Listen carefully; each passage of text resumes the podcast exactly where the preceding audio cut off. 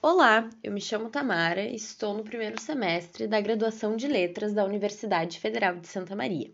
Estarei realizando um trabalho para a cadeira de Linguística Geral sobre Ferdinand de Saussure. Irei falar um pouquinho sobre o circuito da fala e um pouco sobre a linguagem.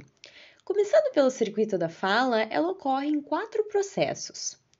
O primeiro, um fenômeno psíquico. O segundo é um processo fisiológico e o terceiro, um processo físico. E o quarto, após todos esses processos, ocorre completamente o inverso. Ou seja, a pessoa fala, ocorre o fenômeno psíquico, o processo fisiológico e o processo físico. Quando a segunda pessoa escuta, ocorre o processo físico, o processo fisiológico e um fenômeno psíquico.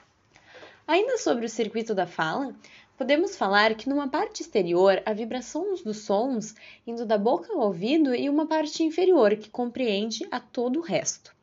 Na parte psíquica e outra não psíquica, incluindo a segunda também, os fatos fisiológicos dos quais uh, órgãos são a sede e os fatos físicos exteriores ao indivíduo. Numa parte ativa e a outra passiva, é ativo tudo que vai do centro de associação de uma das pessoas ao ouvido da outra, e passivo tudo que vai do ouvido desta ao seu centro de associação. A terceira fala que eu tive no momento, ela explica completamente, né, a quarta fase, que é sobre uh, ocorrer o inverso que é, sai da boca da primeira pessoa e entra ao ouvido da segunda. E no momento que entra ao ouvido da segunda e vai para a pessoa, a primeira pessoa, né? E sobre linguagem, ela possui dois lados. Ela possui um lado social e um lado individual. Podemos dizer que ela é um sistema estabelecido, né? Ela é uma instituição atual e, ao mesmo tempo, ela é um produto do passado.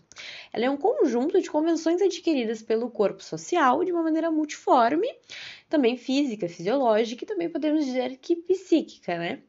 E a linguagem, ela não é natural ao homem. Podemos dizer que é necessário se colocar primeiramente, né, de uma forma completa dentro do terreno daquela língua e tornar ela como uma norma de todas as outras manifestações da linguagem para realmente entender aquela língua.